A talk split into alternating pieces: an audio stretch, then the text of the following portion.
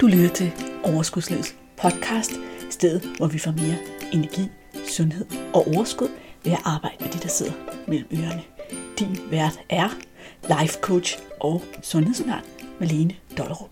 Lad magien begynde. Hey, Kender du det der med, at du ved godt, hvad du skal gøre? Du ved godt, hvad der er det rigtige at gøre. Du ved godt, hvad der er det sunde at gøre. Og du har sådan, jeg burde gøre det her, det her, det her, det her. Men det kommer ikke rigtigt til at ske. Så vil du blive glad for at lytte med i dag. I dag der skal vi nemlig snakke om, hvad forskellen er på at vide noget og få det til at ske. Er du med på den? Det er ikke sikkert, at det bliver ligesom du gerne vil have. Det skal være altså svaret. Men det kommer i hvert fald i den her episode af Overskudslivets podcast. Velkommen til, venner. Velkommen til endnu en episode. Det er noget skægt noget, det her med de her podcast-episoder, fordi ja, altså nogle gange så føles det nærmest bare som sådan en slags download, der kommer til mig. Det er det her, jeg vil snakke om. Og det her afsnit, det kom altså mere eller mindre til mig her natten mellem søndag og mandag. Jeg er så heldig, eller jeg har sørget for, at det her skete for mig, alt efter hvordan man ser på det, at jeg var på et slags mentor retreat for at arbejde på udviklingen af min forretning her søndag og mandag. Og det var virkelig, virkelig intensivt. Der var ikke rigtig tid til at slappe af og dankere den og nyde det fine badehotel, vi var på, men det var så vildt og så transformerende at være i det her sådan, gruppe setup og arbejde i den her gruppe med sine egne ting, men stadigvæk været omgivet og holdt af en gruppe. Og det fik mig sådan til at tænke på det her sådan, koncept med grupper, og at det faktisk er snart, at det næste gruppecoachingforløb, som jeg afholder, starter. Og jeg glæder mig så meget. Men jeg kan godt mærke, at jeg kom helt ud på et sidespor. Vi skal nok snakke lidt mere om en gang for alle senere, og det fede ved grupperne. Men lige nu, der skulle jeg fortælle en historie om, hvad der skete med hensyn til indholdet af den her podcast. Nemlig det, at da jeg gik op i min seng ved tidtiden, der var jeg helt færdig op i mit hoved. Jeg havde bare den der sove, jeg skal op og sove, jeg skal op og sove, hold kæft, for jeg er træt, jeg skal op og sove. Det havde jo også stormet natten inden, så der havde jeg heller ikke sovet så det godt. Så jeg glæder mig bare så meget til at komme op i min seng på det her værelse og sove. Og så skete der det, som der sker for mange af os, ved jeg af erfaring, efter at have snakket med mange mennesker efterhånden, at den første nat, du sover et andet sted, der sover du ikke særlig godt. Kender du det? Så man ligger lidt som sådan en grillkylling og drejer rundt i den der seng. Bare sig, jeg er den eneste, der har det sådan. Der var i hvert fald mange af mine medkursister, der også havde det sådan. Og det ved jeg jo egentlig godt. Nogle gange så fortrænger jeg det bare lidt. Det kender du godt, ikke? og der er jo kun en nat på det her sådan retreat. Men i hvert fald, så skete der det, at den her podcast episode, den blev ved med sådan at summe rundt i hovedet på mig. Titlen på den, indholdet på den. Hvad for nogle eksempler, jeg skulle dele med dig for at give dig sådan mere forståelse af, hvad det var, jeg prøvede at forklare i den her podcast. Og når jeg så senere, nogle dage senere, står og skal indtale podcasten, så kan jeg godt være sådan lidt, hvad var det nu, jeg tænkte? Det lå der i nat. Det er jo der, hvor man skal rejse sig op og skrive det ned. Men det havde jeg heller ikke rigtig lyst til. Det var så rart at ligge der under dynen. Og jeg ønskede egentlig bare at falde i søvn. Det skete jo så ikke, men altså, nu får du måske en endnu bedre udgave end det, som jeg driblede ud af min hjerne midt om natten. Det må vi satse på. Skal vi gøre det? Er du klar? Det, jeg vil fortælle dig om i dag, det er nemlig rent faktisk, hvordan det værktøj, som jeg bruger allermest i min praksis, det er det, som er noget af det mest effektive, der findes for at tage viden til handling. Og i min bæks, der handler det jo rigtig meget om viden i forhold til, hvordan bliver jeg sund, hvordan passer jeg godt på min krop, hvordan samarbejder min krop og jeg, sådan at jeg putter en mængde mad ind, og mad af en kvalitet, så jeg trives i den, har det godt, kan finde min energi, kan bevæge mig og have det dejligt. Det er jo det, det handler rigtig meget om i min bis. Men det kan jo lige så godt være alt mulig anden form for viden eller ønsker, som du ikke får til at ske. Men i hvert fald, så sker der det, når vi snakker sundhedsviden, eller slankeviden, alt efter hvad du kalder det, at de fleste af os, vi ved rigtig, rigtig meget om, hvad der er rigtigt at gøre.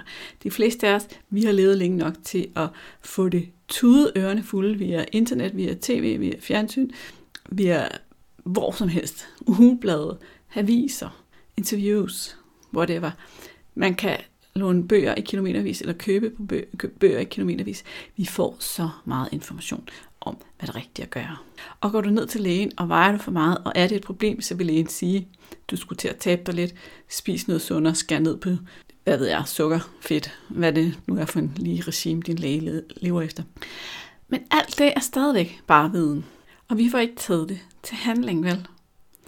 Og det er der, hvor coaching er så genialt, fordi at det, hvor magisk den lyder rent faktisk, er et redskab, der kan få dig til at flytte dig fra viden til handling. Få dig til at skabe det her for dig selv, som du gerne vil. Og dengang, da jeg ikke kendte så meget til coaching, der forstod jeg det ikke helt. Og det tænker jeg måske, hvis du sidder herude og lytter og har lyttet til mig, og synes, jeg siger en masse kloge ting, ellers bliver du sikkert ikke ved med at lytte, men, men, men du har ikke rigtig forstået, hvad det der coaching skal gøre godt for, så vil du gå fra den her podcast. Jeg ved ikke, om man kan gå fra en podcast. Du vil sidde for enden af den her podcast og være langt mere klar på, nå, det er det, hun mener håber jeg. Og hvis du ikke er det, så synes jeg bare, at du skulle se at skrive dig op til sådan en afklaringssamtale, fordi der vil også foregå noget coaching i den her afklaringssamtale, hvor vi to hopper på telefonen og snakker om dine udfordringer. Men selvfølgelig er det rigtig meget også, at, jeg, at det handler om, at jeg lige skal dykke ned i at forstå dine problemer. Men skal vi ikke gøre det nemt for os alle sammen? Og så i stedet for tage nogle eksempler på forskellen fra at vide noget og rent faktisk være klar til at gøre det. Jeg har lyst til at fortælle dig om en klienthistorie, en jeg sad og coachede den anden dag, og vi snakkede hendes måltider igennem, og der var nogle af de her måltider, som hun godt vidste, at hun faktisk spiste for meget. Så viden, jeg ved, jeg skal spise mindre mad. Det skete ikke. Og måske genkender du dig selv i det her. Måske genkender du, du ved godt, der er nogle, aften, nogle måltider, det kunne fx være aftensmåltid, hvor du også får spist for meget, men du synes, det er rigtig svært at lade være. Altså det kan godt være, at det lykkes et par dage, men så er du lidt tilbage til den der men, men, men, det føles så godt, det føles så rart, jeg nyder det så meget, det, det er så stor en tilfredsstillelse, eller hvad det nu er for en historie. Og det coachingen så kan, det er jo for det første at dykke ned i, hvad er det for en historie? Hvorfor er det, at du har svært ved at give slip på at spise en større portion aftensmad, end din krop har brug for? Altså, basically, så er der jo noget naturligt i at have lyst til at spise og fylde på, fordi det sikrer vores overlevelse. Det skal vi jo ikke betvivle. Og noget af det svære ved at ændre sit forhold til mad, er jo også, at det ikke er ligesom noget, man kan køre 12 kold tyrker på. Man kan ikke ligesom med alkohol eller smøger eller sådan noget sige, slut, nu gør jeg ikke det mere. Altså vi er stadig nødt til at spise. Vi er stadig nødt til at indgå i sociale sammenhænge, hvor der også indgår whatever vi nu prøver på at lade være at spise, for eksempel noget med sukker. Så det vi så gør i sådan en coaching session, det er, nu har vi identificeret et af problemerne, nemlig der bliver spist en lidt for stor portion aftensmad i det her tilfælde. Så den, for, den, den nemme løsning var jo at sige, jamen hvad skal der til, for at du spiser lidt mindre til aftensmad? Og helt strategisk kan det jo godt være noget med at hælde mindre portioner op, tage en mindre tallerken, tænke lidt mere over det. Sådan. Men hvis for eksempel mine klienter svarer mig, at, at jeg, skal, jeg skal bare tænke lidt mere over det, så rejser der altså et stort rødt flag for mig, fordi ved du hvad, hvis det var svaret, så havde det virket for lang tid siden, okay? Så der skal altså mere til, end bare at tænke lidt over det. Det er ikke nok. Vi skal finde ud af, hvad det er, der gør det så dejligt at spise de store portioner. Hvad det er for en modstand, du har. Og det sagde jeg også til min klient her. Så siger jeg, det har du ikke helt lyst til. Du har ikke helt lyst til at skrue ned for det. Nej, men det er fordi, jeg nyder simpelthen sådan at spise. Der er så meget nydelse i det. Godt. Det var hendes.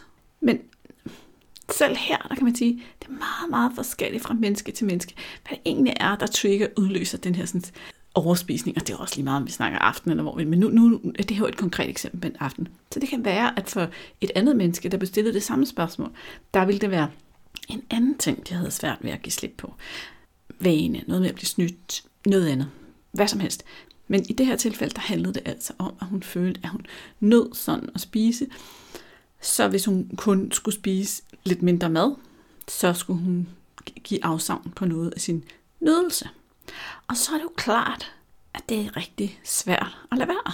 Og det er jo også til den mekanisme, der kommer i spil, hvis vi spiser rigtig hurtigt, eller vi spiser med hovedet nede i skærmen, at vi bliver snydt for vores egen nydelse. Derfor spiser vi noget mere, for også at få den nydelse, vi egentlig havde sat næsen op efter. Yes. Så spisetempo kan faktisk have en betydning her. Det har jeg snakket om i den podcast episode, der hedder Derfor federe dit spisetempo link i episodenoterne tilbage til den her klient. Så nu begynder vi, altså, nu begynder vi altså at arbejde med, okay, hvordan er din nydelse? Hvor meget tid og energi bruger du på at nyde maden? at det her med, at den sidste del af maden er lige så stor en nydelse som den første del af maden. Er det sandt, eller er det en historie, du har? Hvordan, hvordan fungerer det rent faktisk? Fordi vi ved jo for eksempel alle sammen, at man kan spise et eller andet. Det smager super godt i starten, og så smager det lidt mindre godt. Og så hvis du har fået for meget af det, altså hvis nu vi sådan overgør det, og du har fået for meget, Lad os sige, at et stykke lavkage smager godt, men hvis du skulle spise seks, så ved du godt, at de sidste par stykker, de vil ikke rigtig repræsentere nydelse for dig, vel? Så der er noget helt basalt i, at nydelsen aftager med mængden. Altså jo mere vi spiser, jo mindre nyder vi. Og det er jo selvfølgelig også, fordi vi er programmeret til at spise, når vi har behov for det, og så egentlig, nu har du ikke brug for mere, så nu behøver jeg ikke belønne dig sådan for at spise. Men vi er ikke opmærksomme på selve den proces. Vi har en historie om den. Vi har koblet alle mulige tanker op på, hvornår, hvordan og hvor meget vi nyder. Så dem rydder vi op i sammen. Dig jeg en coach. I vil, hvis du var til coaching, så ville vi rydde op i de tanker. Vi ville prøve at undersøge, er det rigtigt, er det sandt, hvor meget nydelse er der. Jeg gav så i det her tilfælde hende en øvelse, hvor hun så skulle gå på opdagelse i sin nydelse. Sådan at den historie, hun havde om, at en større portion var lige med mere nydelse, den begyndte vi at stille spørgsmålstegn ved. Den begyndte vi at finde svar på. Findes der en anden sandhed omkring det her, som egentlig et tjener mig bedre i forhold til, at jeg gerne vil tabe mig. To, føles bedre. Er bedre samarbejde med min krop. Jeg kan tro på, der kan være god. Der kan give mig en følelse af, at jeg får præcis den nydelse, jeg har brug for, uden at blive snydt om noget. For noget. Og det er det, som coaching kan. Nogle gange så kan det også være endnu mere simpelt. Lad mig prøve at give dig et eksempel på det. Det kan fx være, at jeg sidder med en klient, der snakker om, hvad for nogle måltider hun får. Og så siger jeg, okay, er du sulten på det tidspunkt? Og så går der som regel lige de der sådan fem obligatoriske sekunder, hvor der lige bliver svaret lige lander, fordi svaret er nej. Hvis svaret er ja, så kommer det som regel rimelig hurtigt. Okay, men hvorfor spiser du så? Er så mit klassiske spørgsmål. Så nu ved du det, hvis du skulle komme i coaching hos mig nogensinde. Men du kan jo tænke over det. Har du et tidspunkt, hvor du spiser uden at være sulten? Hvorfor? Og det, der så sker, det er jo, at der kommer den her sådan, fantastisk gode grund. Og den her grund, når den bliver præsenteret, så føles den altid sådan utrolig sand. Og som den eneste sandhed, og jeg, derfor er jeg simpelthen nødt til at spise på det tidspunkt. Det, der så sker, når vi coacher, det er også, at vi begynder at undersøge, er det virkelig den eneste sandhed? Er det virkelig sandt, det her, du tror på? Findes der andre muligheder? Og det er så simpelt, som det lyder, men ganske ofte, så giver vi simpelthen ikke os selv muligheden for at undersøge, om vi har andre muligheder, fordi at vi er oppe i vores hjerne, vi tror som regel fuldt og fast på vores egne tanker, så vi stopper slet ikke op og undersøger, er det rent faktisk sandt det er? Holder det vand, eller har jeg andre muligheder? Det er bare sådan, nej, det, det er sådan, fordi sådan. Så i mange tilfælde, så findes der faktisk nogle meget mere selvkærlige svar på, hvordan jeg får indtaget den mad, jeg har brug for, uden at sidde og spise på et tidspunkt, hvor jeg ikke er sulten. Det er jo altid sådan lidt en balancegang, det her. Så det afhænger også fra klient til klient af, hvordan det her skal skrues sammen. Fordi nogle mennesker, de har jo rent faktisk mulighed for at spise, når de er sultne. Andre mennesker har ikke mulighed for at spise, når de er sultne. De skal spise på bestemte tidspunkter af dagen, for at få deres dag til at hænge sammen, fordi de kun har nogle huller. Her der kan man så også begynde at gå ind og arbejde med, er du bange for at være sulten? Og hvorfor det? Og så grave lidt ned i, hvad bunder den der frygt for at være sulten? Og er den reel? Og kan vi komme et sted hen, hvor du tør være en lille smule sulten, så du kan lege lidt med det her, så du får lidt mere frihed og lidt mere fleksibilitet omkring mad. Og jeg er ikke fan af, at slankekur handler om, at vi skal spise for lidt mad og gå rundt og være sultne hele tiden, fordi det er der en masse evidens for, at det altid er en dårlig plan. På den lange bane, der skruer det dine appetithormoner op og dine mæthedshormoner ned, det sætter din primitive hjerne så meget i spil, at du rigtig nemt falder i kagedåsen og alt det her. Så det er ikke det, jeg siger. Det er ikke det, du skal høre mig sige. Jeg skal sige, hvis du ikke er bange for at være sulten, så behøver du heller ikke nødvendigvis spise på forhånd. Det tror jeg faktisk også, du må have hørt mig sige mindst en, måske fire gange i den her podcast allerede. Men det er jo det her med at få det på banen i den kontekst, der handler om i min hjerne. Yes? Det kan godt være, at det alt sammen virker sådan nemt og logisk, når du sidder her og lytter, og det kan være fristende at tænke, ja ja, det kunne jeg jo selv spørge mig selv om, eller det kan jeg selv finde mig selv svarende på. Det er da logisk at spørge sig selv om det. Men problemet er, at det er det jo ikke. Hvis det havde været så nemt, hvis det havde været så logisk for dig at stille de spørgsmål, så havde du stillet dem for lang tid siden. Der er selvfølgelig også et håndværk bag at stille spørgsmålene på den rigtige måde, sådan at vi søger ind i de kroge af vores hjerne, vi ikke jeg ved ikke, om man skal sige frivilligt, fordi det lyder sådan lidt anstrengende, men ikke sådan helt naturligt kommer ind uden en vis portion provokation.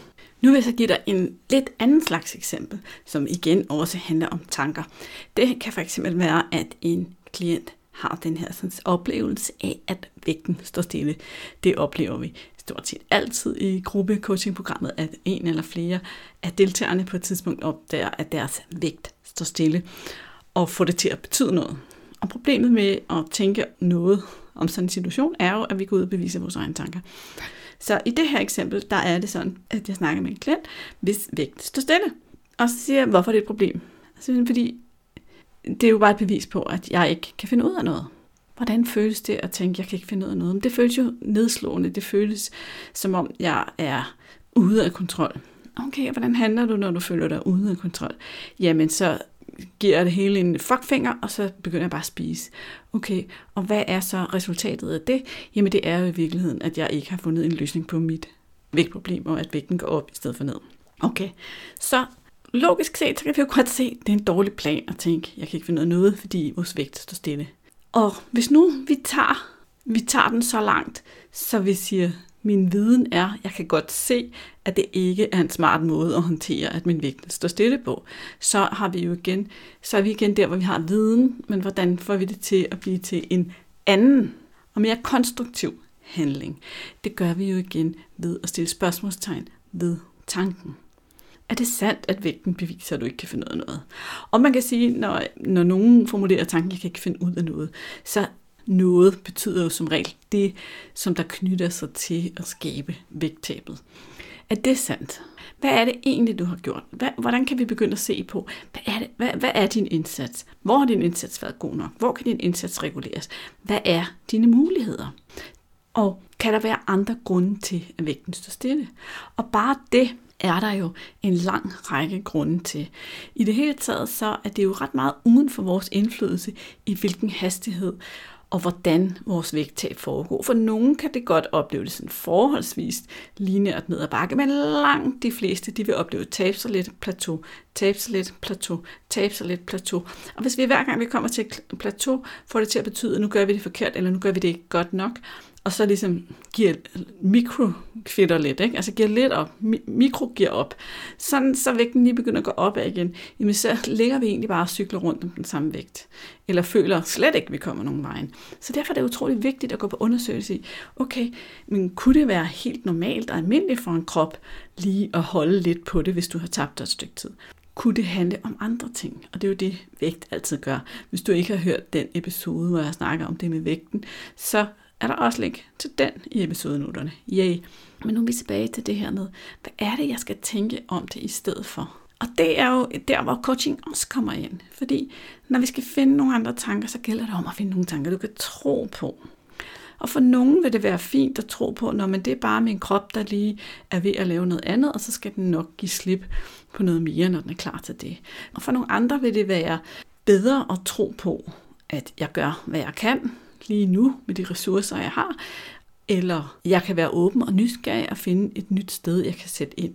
For det er jo, det er jo muligt, der er et nyt sted, du kan sætte ind. Der er, det er muligt, at der er et eller andet sted, hvor du godt kunne skrue lidt, uden at det nødvendigvis vi, vi skal stadigvæk ikke over i, at vi skal på kur, vel? Men for de fleste, så handler et vægttab, som skal holde på den lange bane, jo om at rydde op i en hel masse ting. Ikke bare en lille ting, ikke bare den der overspisning om aftenen i sofaen, men en hel masse, en hel række af ting skal der ryddes op i undervejs.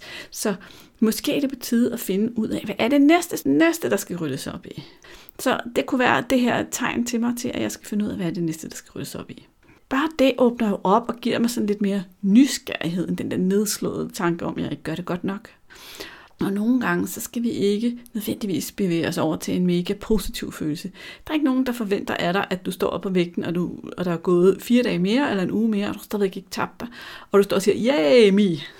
Altså, det er okay bare at nå derhen til, hvor, hvor det bliver sådan lidt mere neutral følelse, eller en lidt mere handlingsorienteret følelse, som dine tanker kan skabe så er det igen, coaching hjælper dig med at finde ud af, hvad er det så, du har brug for? Hvor er det, du begrænser dig selv? Hvad er det for nogle overbevisninger, du har, som egentlig, egentlig ikke er helt sande her?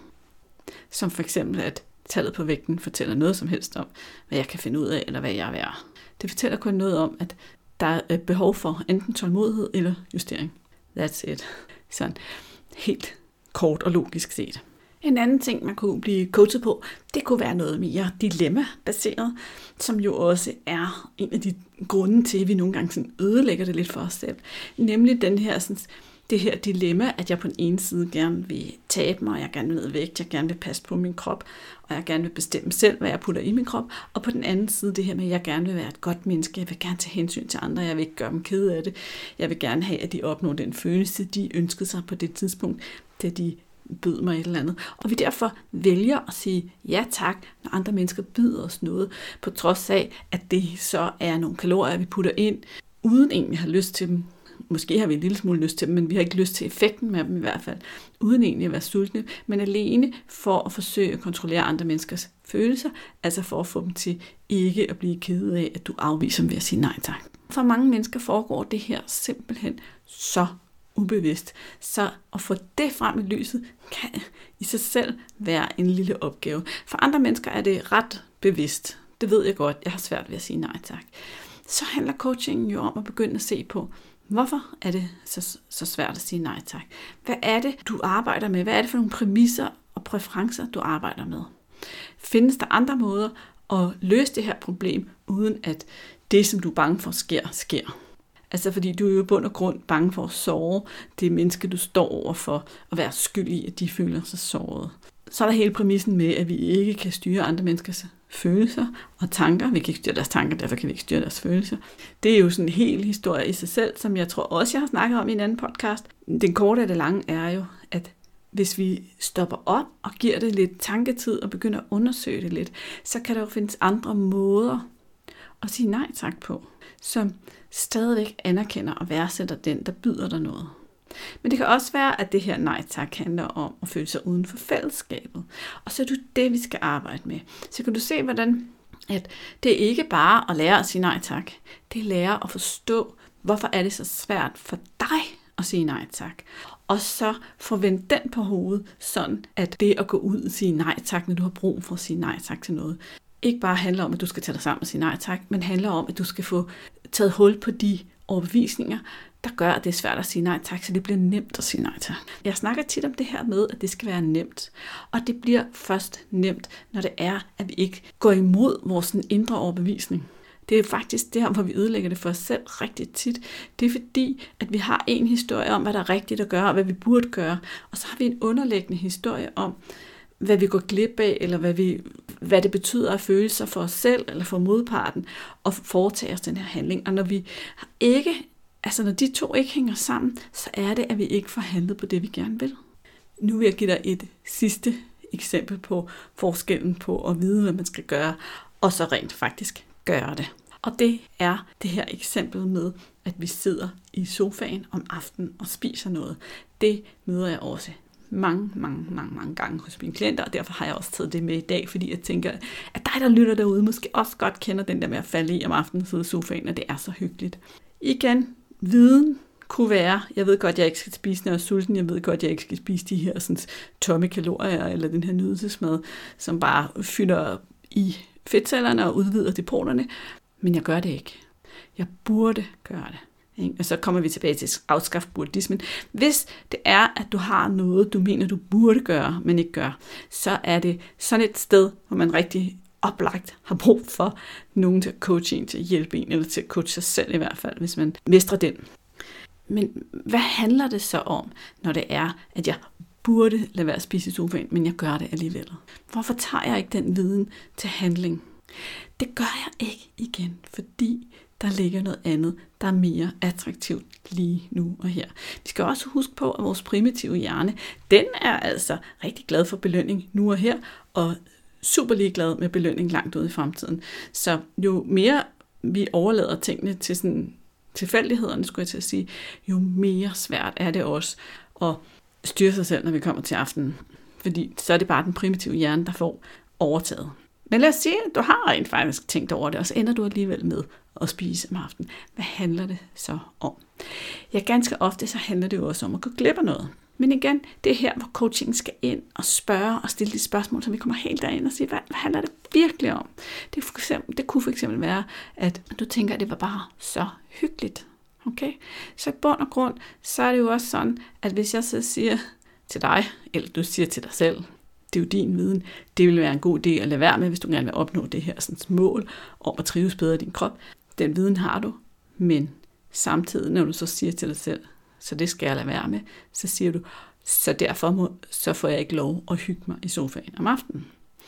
Så længe du har den overbevisning, at du tager hyggen for dig selv, så stjæler du slik fra et lille barn, skulle jeg til at sige. så er det rigtig svært at komme dertil, hvor man rent faktisk er klar til at give slip på det. Så handler det jo igen om at finde ud af, at det sandt. Er der andre måder at hygge? Hvad er det, der skaber hyggen? Hvor kommer hygge fra? Kunne du slippe den kobling og lave en ny kobling? Fordi vi har jo rigtig mange koblinger med os fra gennem livet.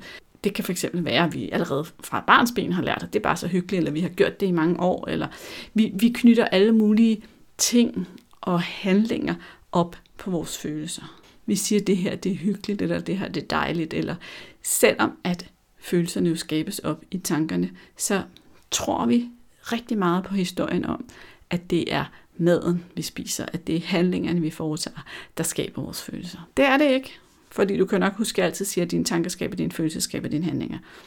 Men vi tror det. Det føles sådan i det øjeblik. Så der er der altså et stykke arbejde med at gå ind og finde ud af, hvordan kan jeg nå derhen, hvor det kan være hyggeligt og dejligt at være mig på det her tidspunkt af dagen, uden at jeg behøves det her sådan, element for at tænke det, der gør det hyggeligt og dejligt. Og igen vil det være fuldstændig individuelt fra person til person, hvad der skal til, hvordan vi når derhen. Det kræver en masse spørgsmål. Og det er også derfor, at hvis du hører coaching sådan meget kort forklaret, så siger man jo i bund og grund, coaching handler om, at jeg stiller dig spørgsmålene på det, du godt selv ved et eller andet sted. Og det lyder så simpelt og så banalt, men der er jo en pointe her, det er, at det ikke bare er spørgsmål. Det er de rigtige spørgsmål, der finder de rigtige ting frem, der hjælper dig og støtter dig med at skabe de tanker.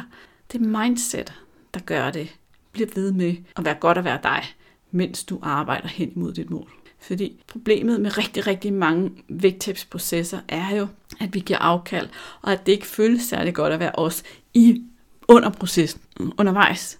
Så vi egentlig går og venter lidt på at få lov at komme tilbage til der, hvor vi synes, det føles godt. Og når, når, når vægttabsprocessen foregår sådan, så holder den jo ikke.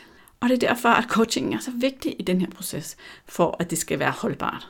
Fordi når vi har ryddet op i tankerne, når vi ikke går og venter og venter og venter på det her vemmelige overstået, hvor vi skal sige nej tak, og vi ikke må din dutten dutten, jamen så kan vi jo pludselig holde det. Man kan sige, at alt det, jeg har præsenteret dig for i dag, det er eksempler på, hvad der skal til for at tage viden til handling. Det er eksempler på, hvordan man med coaching kan arbejde på at tage viden til handling. Små, simple eksempler, som igen er sådan lidt eksemplificeret, fordi jeg jo ikke har en i den anden ende, der kan sidde og give dig svarene, så du kan fornemme hele processen. Det kan være, at jeg skal lave sådan en podcast en dag, hvis der er en, der sådan lidt frivilligt stiller op her. Men det er i virkeligheden også det, der sker, når jeg laver et coachingforløb for dig. Så begynder vi simpelthen at rydde op lag for lag for lag for lag for lag for lag i alt det, som du har liggende i din underbevidsthed og rode og forhindrer dig i at få tingene til at ske. Sådan at, det, sådan at det, det, det bliver lidt sjovt og lidt nemt og lidt dejligt. Her for nylig, der havde sådan en klient, der arbejdede lidt med det her med, at vin var så hyggeligt. Og, og, og det var sådan lidt sørgelig for hende, hvis hun skulle skrue ned for den her vin. Og det, der så skete, efter vi havde arbejdet nogle gange, det var, at hun skrev til mig, nu savner jeg det slet ikke. Nu tænker jeg ikke på noget af det, som jeg kan glemme. Jeg synes, tværtimod, sådan, jeg er sådan lidt stolt af, hvordan jeg passer på min krop. Fordi at vi havde brudt nogle følelsesmæssige bånd med vinen, og ændret dem med nogle andre. Og det er det, det hele handler om det er også derfor, at jeg, jeg gerne laver forløb på et halvt år. Det er fordi, at de fleste af os, vi har været mange år om at lave de mange mønstre og de mange koblinger op i hjernen, som vi har til mad. Dem har vi lavet, dyrket, forstærket år efter år efter år efter år efter år. Og det tager det altså også lidt tid at skralde alle lagene af og få de nye ting på plads. Og nogle gange så skal man altså have et par runder med den samme ting. Ligesom når vi skal lære noget, så skal vi nogle gange have gentaget det, eller prøve det et par gange, eller prøve det fra forskellige vinkler, før det virker. Det er det, vi også gør i gruppecoaching-programmet en gang for alle. Vi går ind og coacher coacher, coacher, coacher på, hvordan får du tingene til at ske? Hvordan får du arbejdet med dine følelser? Hvordan får du arbejdet med dine tanker?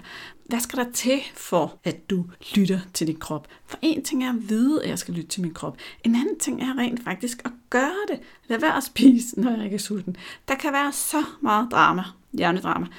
Jeg ved godt, der er nogen, der sådan trækker lidt på smilebåndet, når jeg siger drama. Men jeg siger bare, at vi har alle sammen så meget hjernedrama der oppe i hovedet, som forhindrer os i bare at gøre det, der skal til. Der kan være så meget hjernedrama, der skal ryddes op i, bare for at lytte til vores krop.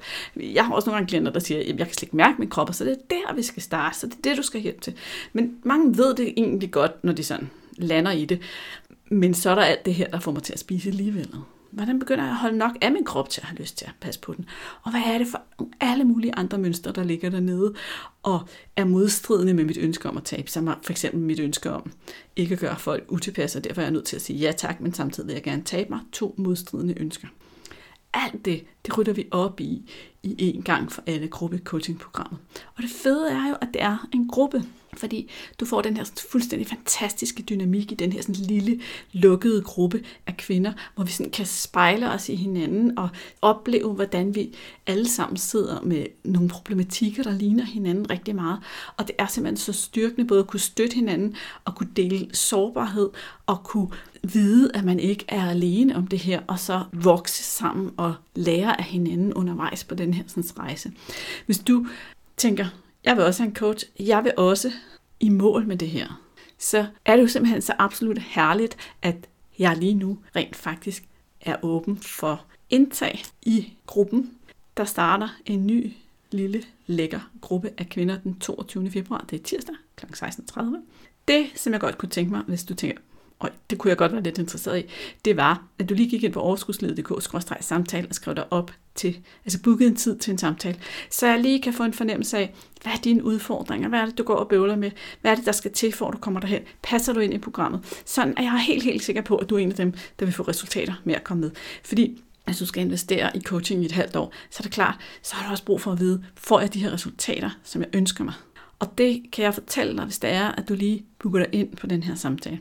Så overskudsled.dk-samtale, så finder vi lige ud af, om du er et match til programmet, eller det er en anden vej, du skal gå. Nu er det tid til at summe lidt op på hele den her podcast. Hvordan tager du tingene fra viden til handling? Det, som jeg illustrerede med en masse eksempler i den her podcast, det var jo i virkeligheden, at det allervigtigste ved det her, det er at stille spørgsmål til, hvad er det, der forhindrer dig i at handle? Og være nysgerrig på, hvad der forhindrer dig i at handle. Og være åben over for, at der måske findes nogle andre svar, end dem, som din hjerne per default serverer for dig. Husk på, at tanker er bare tanker, og at de kan ændres, og at dine tanker aldrig er sandhed. Dine tanker er bare et udtryk for din umiddelbare opfattelse af verden, og når du begynder at kunne se, at der er andre muligheder og andre tanker, så begynder du også at kunne flytte dig på en sjovere og nemmere måde. Det var ordene for i dag. Den her podcast den blev længere, end jeg havde forestillet mig.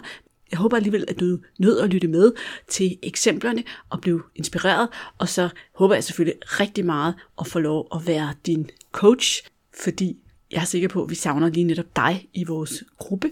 Eller du skal have en til en coaching, er jeg selvfølgelig også åben for, når der er pladser i min kalender. Uanset hvad, så er jeg rigtig glad for, at du i dag har lyttet med til den her podcast, og at du er en af dem, der trofist lytter med. Så tusind, tusind, tusind tak for dig.